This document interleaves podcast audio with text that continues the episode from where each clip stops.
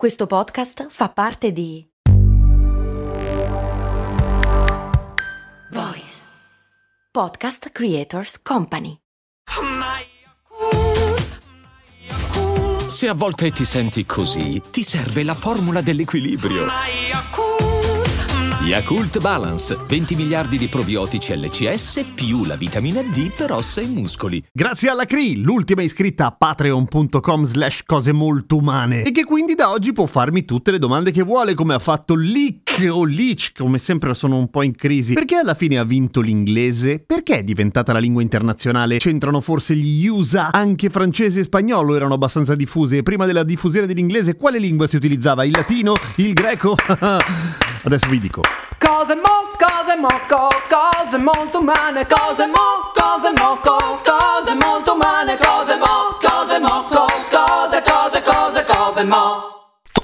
Molto umane. Allora, c'era una volta un inglese, un francese e un tedesco, ma prima ancora c'era l'aramaico e l'ebraico, ma molto prima intendo. E a un certo punto della storia dell'uomo e anche della donna erano abbastanza a pari, solo che a un certo punto vince di brutto l'aramaico. Poi, avanti veloce, c'era una volta il latino e un sacco di altre lingue, ma il latino vince su tutto. Poi, avanti veloce, c'erano un sacco di altre lingue e vince l'inglese. Come mai? Cosa hanno in comune queste lingue? Partiamo da un concetto. Le persone che nel mondo in questo momento parlano l'inglese come prima lingua sono tante, ma sono comunque molto ma molto di più quelle che parlano il cinese mandarino. Ma il cinese mandarino da noi, qua in Italia, ad esempio, lo parlano in pochissimi.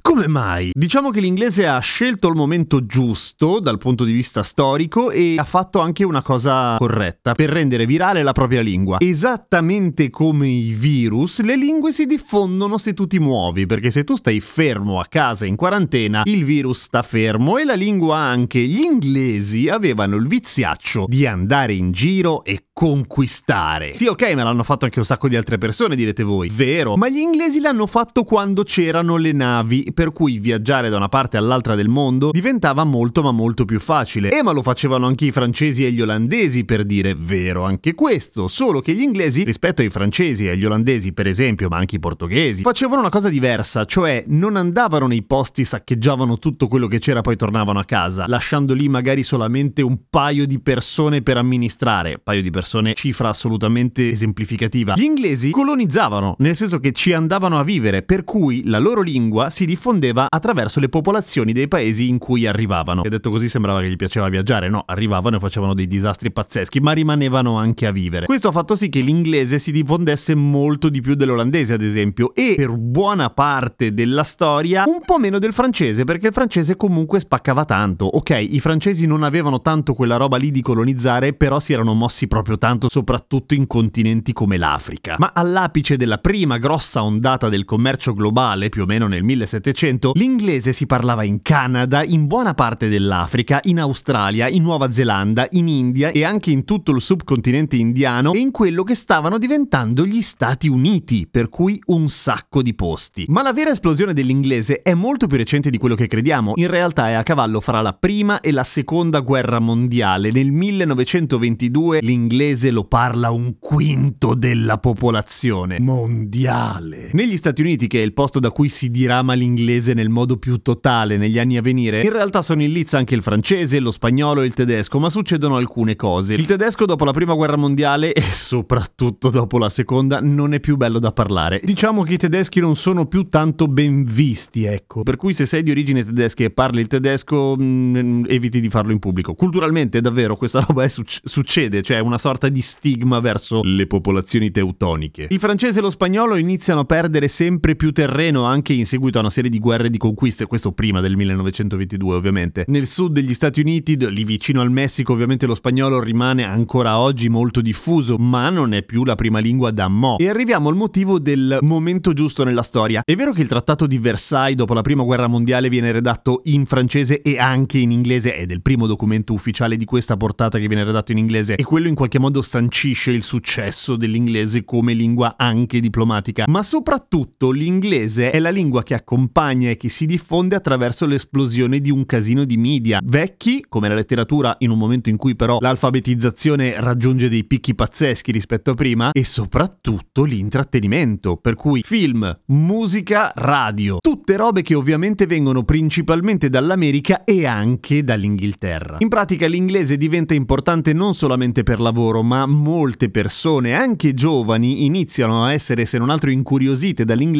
proprio perché è la lingua che parlano le persone famose che popolano l'immaginario culturale di quella generazione lì. Detto molto semplicemente dal secondo dopoguerra, l'inglese è la lingua dei fighi. In più l'inglese, ma è solamente un fattore davvero minoritario, non è difficile oggettivamente, cioè il cinese è parlato da un casino di cinesi, si diffonde poco perché i cinesi non hanno l'abitudine di muoversi e interagire con la popolazione ospitante e per quanto riguarda la diffusione dei media esterni in Cina c'è un muro altissimo attraverso il quale non si passa, l'internet occidentale è praticamente bandito in Cina e tutto quello che è in Cina difficilmente esce dalla Cina, ma al di là di tutto questo il cinese cazzo è difficile da imparare e oltretutto si scrive in un modo ancora più difficile. L'inglese, anche attraverso la sua storia e al fatto che prende pezzettini di una marea di lingue nord europee, ma anche qualcosa, anche se in minima parte di latino, ha anche delle regole piuttosto semplici, ma soprattutto lo eserciti continuamente non appena fruisci di qualcosa che non sia prettamente local. Apri YouTube, leggi un articolo su internet, ascolti la musica, è tutto in inglese. Sin dalla più tenera età siamo tutti abituati ad ascoltare roba in inglese e non solamente la mia generazione, ma da una generazione e mezza fa, via. Ma non la metterei giù con l'inglese ha vinto in forma definitiva. L'inglese ha vinto adesso, c'è stato un momento in cui ha vinto il latino, c'è stato un momento in cui ha vinto l'aramaico appunto e il francese al momento è molto ma molto parlato in un casino di paesi africani, paesi africani che hanno una natalità pazzesca rispetto ai paesi europei, per cui i francofoni da un punto di vista puramente numerico aumentano di giorno in giorno e non è detto che l'inglese rimanga per sempre la lingua globale, la lingua franca del pianeta Terra. Un giorno potrebbe riprendere piede il francese, chi lo sa? Je sais pas. Clicca segui sulla piattaforma in cui stai ascoltando cose molto umane e seguimi su Instagram, sono Radio Kesten. A domani con cose molto umane.